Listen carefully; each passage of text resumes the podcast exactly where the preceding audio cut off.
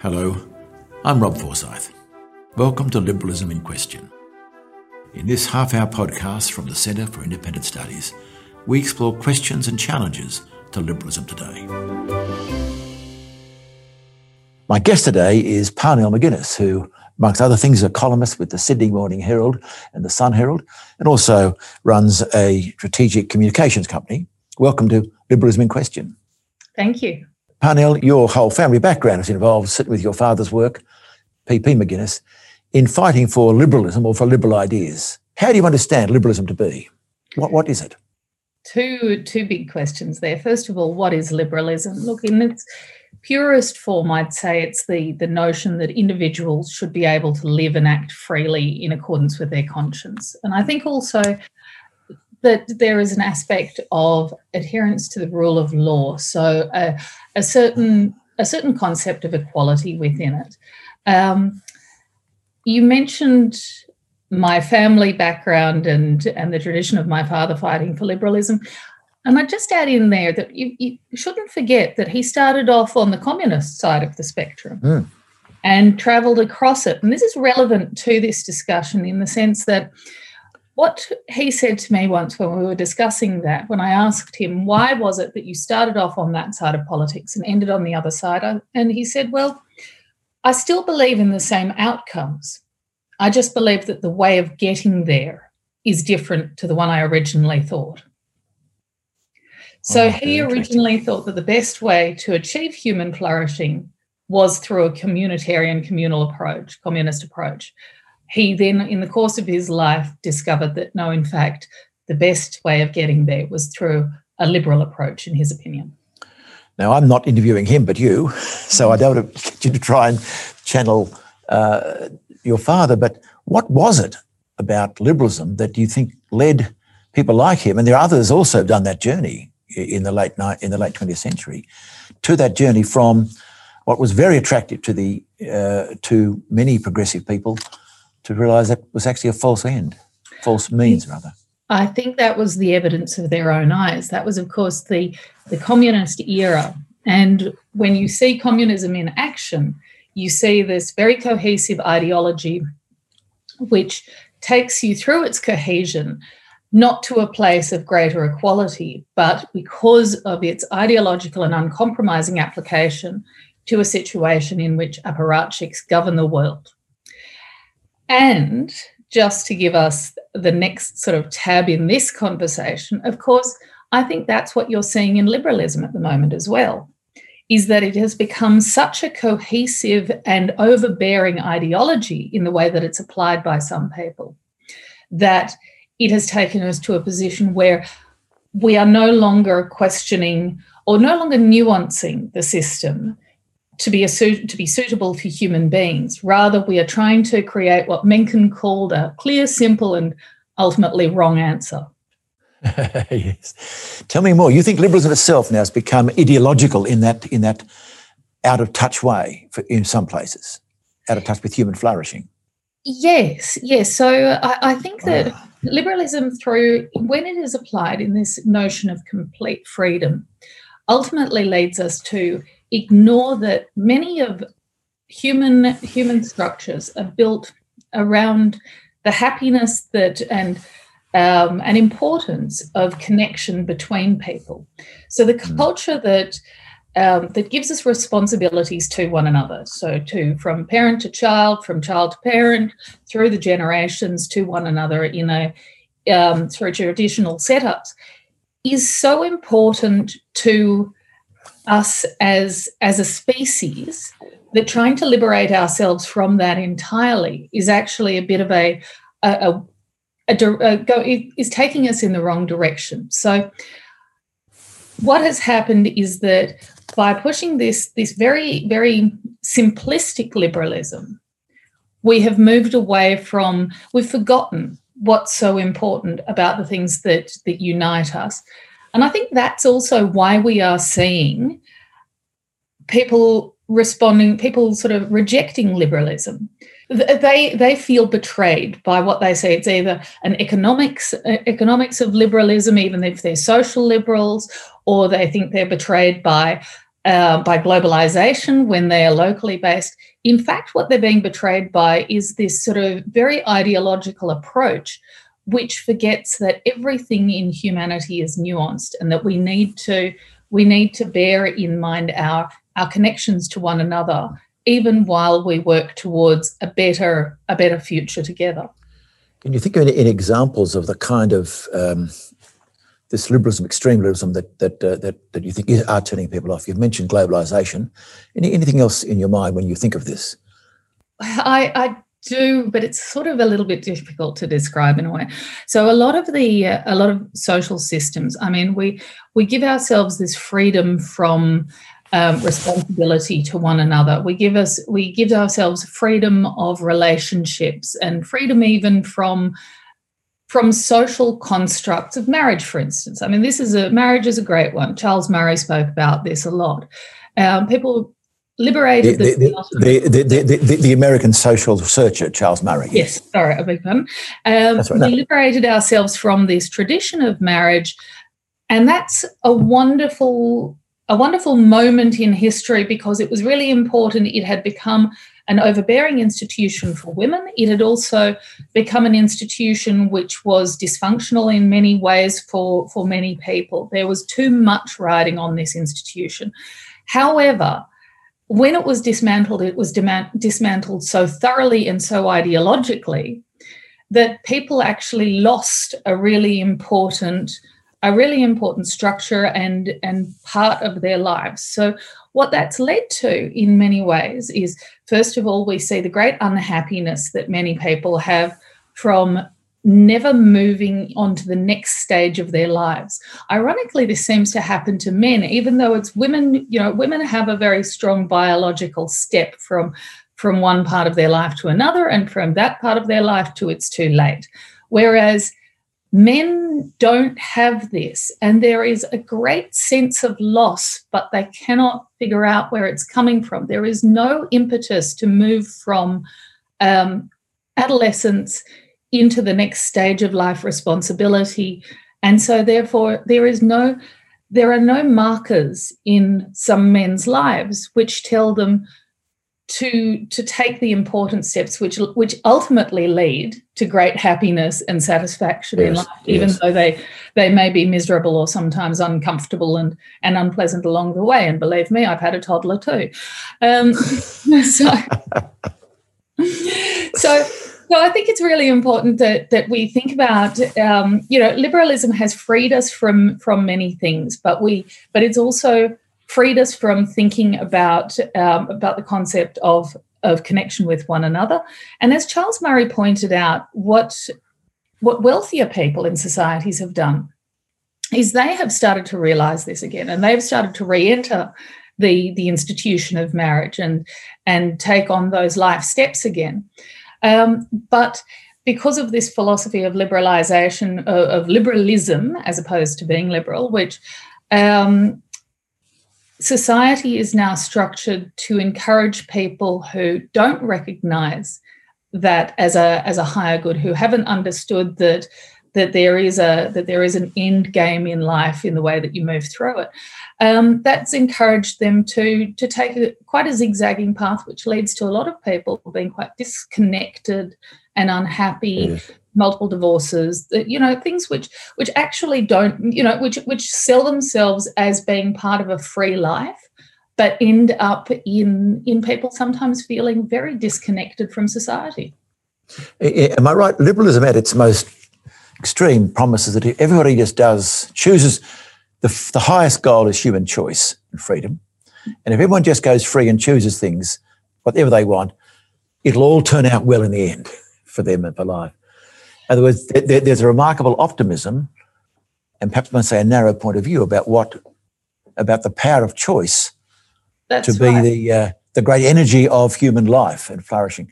Or, or uh, the, the that's plainly unrealistic. You're saying that's well, or that choice because the problem about choice is not choice per se. Obviously, you know we no. can choose to take on responsibilities which ultimately lead to a satisfying life, or we can choose not to take on those responsibilities because in the moment they are hard.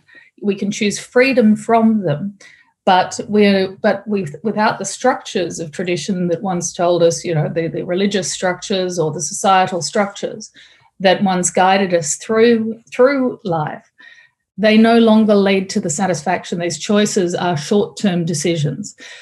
And that's that's, I guess, the, the problem which has which has crept into liberalism is this notion that um, that there is that freedom is the ultimate path to happiness rather than rather than the choice to take on to take on bonds and responsibilities freedom in itself rather than freedom to choose the good yes yes exactly Put that way. I'm Rob Forsyth. This is Liberalism in Question, and my guest today is Parnell McGuinness, and we're discussing some of the limitations of liberalism having gone too far. I don't know if you've been to many school speech days, no doubt you will have to when your children are old enough. But a common theme I've often heard is the statement fulfill your potential, be who you want to be. Have you heard that phrase? As a kind of moral advice uh, to young people, a view, a philosophy of life. From what I'm hearing you saying, Parnell, I think you're saying that is inadequate. I, I think it's inadequate um, and it's and it's also misleading. I mean, the choice to be whoever we want to be doesn't stand open to everybody. Um, the uh, the choice to you know there are there are simply a number of people who who are blessed with certain qualities and and others who aren't. So um, I think that that this choice, this complete sort of di- divorce from from all obligation or from this this sort of ultimate promise of anything means that there is a void ahead of yeah. people which which is full of nothing. They have to fill it with something and not everybody is capable of filling that void. It becomes basically a nihilist view of the world un- unwittingly nihilist. That's right that's right. And in fact martin gurri um, who's a former cia analyst and has written a very interesting book the revolt of the people sees a lot of um, sees a lot of the current nihilism in society arising from this from this notion that that the government promises ultimate freedom and in order to facilitate that the government promises that gives you welfare and structures and um, and and all kinds of supports to make that happen. But the government can't fulfill that promise which it has provided all of these services to do by with the ultimate goal of them all which is the happiness that comes out of it. And he sees the reason he sees the street protests and the um, the, the discontent in society as arising from a generation which has been made which has which has had all kinds of promises made to it by government, which it simply can't cash the checks on. So, ironically, it's government that tur- it turns out to be the uh, solution, or, or rather, the that to which people look in this hyper liberal world.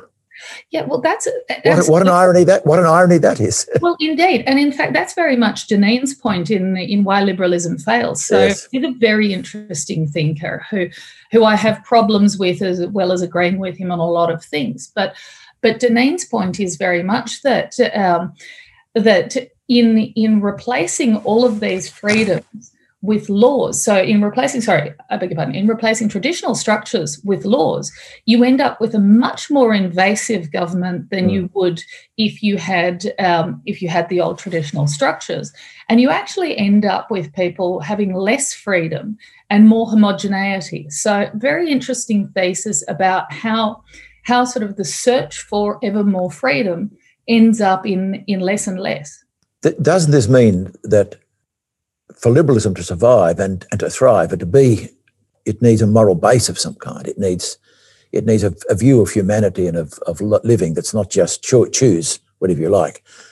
Um, you mentioned the past, there were these moral underpinnings in Western society, but they're under a great deal of challenge today. In fact, they're, they're being thinned out today. Our moral discourse is much thinner than it was. Can we get it back? I think we have to try. Um, and I think that the first step in this is also to stop regarding liberalism as an ism or to, to move away from that ideological logic of liberalism. We have a, philosoph- a philosophy of liberal behavior and a sort of a liberal worldview. And it's so important that that those sort of tenets of liberalism don't become systematized into something which rejects the very nature of humanity. So essentially, what I'm pleading for is let's not make ideologies out of things. Humanity never lives well by ideology. Yes. Communism was an ideology with a with a lovely end game, which takes a terrible, terrible path through its systemization. And liberal philosophy has done the same. When it became liberalism, it took a wrong turn, which has brought us to a point where we're not really quite sure how we're going to bring back the humans into humanity, into the human society and structures. Although, uh, and this may be a slightly Marxist point I'm going to make, economic change also have driven some of these changes in people's thinking and behaviour. I'm thinking of, of uh, globalization has been enabled by technology. I think a number of changes from the Industrial Revolution, which, which have pulled people out of traditional culture into, into, into this massive world in which um, the challenge of pluralism uh, has really been both an opportunity for liberalism, but in a sense, what liberalism has depended upon and have grown out of. Yes, uh, but not just not just ideas. I don't see us really as pulling it out of context because, in a way, that's that's humanity. When we set sail across the oceans, we didn't right. leave culture behind ourselves. We created new culture. You know, humanity is a is a constant process of of, of discovering new things and integrating new ideas. Um, and the liberal idea is, you know, is one of those ideas that that humanity has has discovered and has integrated and indeed, as you say, globalization, the, these, um, these technologies, these things have been a massive boon to humanity. We've become incredibly wealthy and we've made all of us wealthier through these technologies. So I don't think we should reject these directions. What we simply need to do is not push ourselves into this not not constantly come up with these grand ideas and try to live up to them. Um, because this grand idea is just we are not perfect human beings. We're trying to re- we're trying to create these big simple ideas which absolve us of constant thought and constant inter- iteration. And humanity cannot do that we need to think and we need to iterate and there is no perfect simple system by which we can sim- by which we can abdicate responsibility not religion not liberalism not communism nothing. Show a suspicion of meta narrative to use the postmodern phrase. Oh perhaps perhaps. Looking around i don't think liberalism is is under great criticism as you just pointed out. Um, what are people trying to put in its place as you understand it and is that is that itself another one of these dangerous ideological structures that that deny some of the complexity of human life? Yeah, I think so. And I think, you know, some of the so obviously one of the backlashes that we're seeing at the moment, as I mentioned before, to to liberalism is is this uh, turn back towards the notion of communism. Um, communism, you know, having never been tried properly, as we famously know, you know, and um, but we're also seeing people looking at liberalism not, and not, and, not real communism, surely. No, not real communism. But then, you know, Even, as, as, as Mr. Howard, as our former prime minister mentioned on an earlier version of this um, of this podcast, real liberalism appears not to have been tried properly either. In fact, um, uh, I think that's I'm as you know. I, in my other life, I'm a Christian minister, and we say the same about the Christian faith. So we're all busy saying that wasn't us. exactly, exactly. And to my point of imperfection, you know, humans aren't good at perfection. Um, but but one of the one of the trends that I'm concerned about at the moment in the backlash against liberal ideas or liberal philosophy yes. is that there is a sort of a push back towards religion, but towards imposing a type of religiosity on humanity that uh, will again be an ideology, a system. You know, if there is one thing I think that we can conclude from history, it is that whenever humans try to create God where, where they believe God has gone missing, instead what they do is create Mao. Um, so they they put a dictator or a dictatorship in that place. And that's a big danger, I think, because I think that there is a sort of nostalgia towards religion at the moment rather than um, an attempt to discover meaning within oneself and within one's community again, which can sometimes lead to these shared beliefs. I must say, I agree entirely. Any attempt for humans to create heaven always creates hell. There's no question about that. Do you, do you mean by this turned religion in the West, or are you thinking about militant Islam or, or, or nationalist uh, Hinduism? Where, where, where, do you see this? Certainly in the West. Certainly in the West, there is there is in the moment in the backlash against the liberal philosophy, and you do see this in Deneen, and you do see this in another very interesting thinker of the tradition, Ryszard Legutko, who wrote The Demon in Democracy.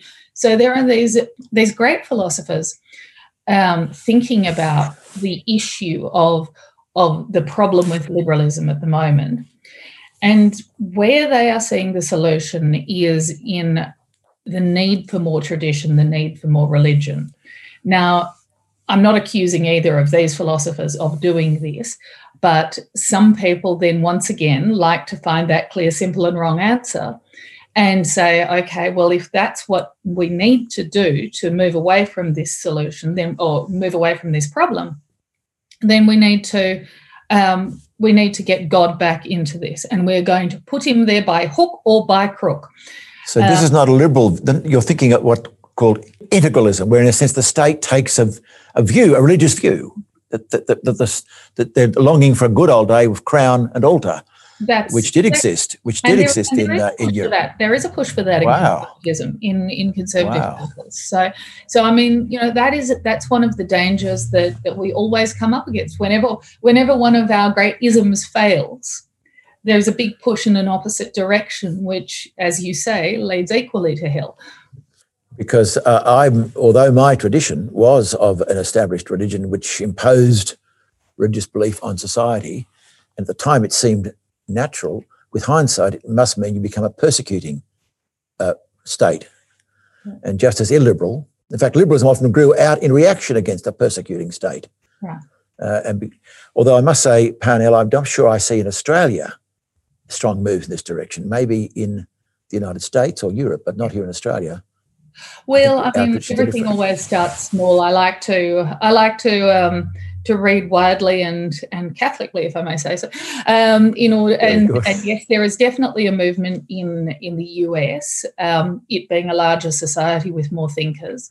Um, yeah. But there are also people picking this up in Australia. I'm I'm sure there are also in non-English speaking countries.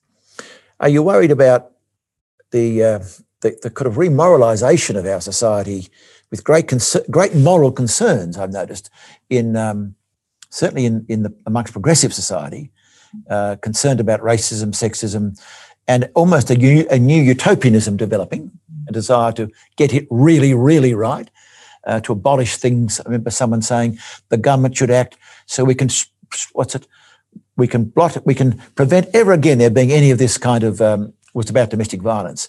Mm. An idealism, hung, hunger for that in our society. Do you see that as any way a danger? A kind of perfectionism of moral concerns?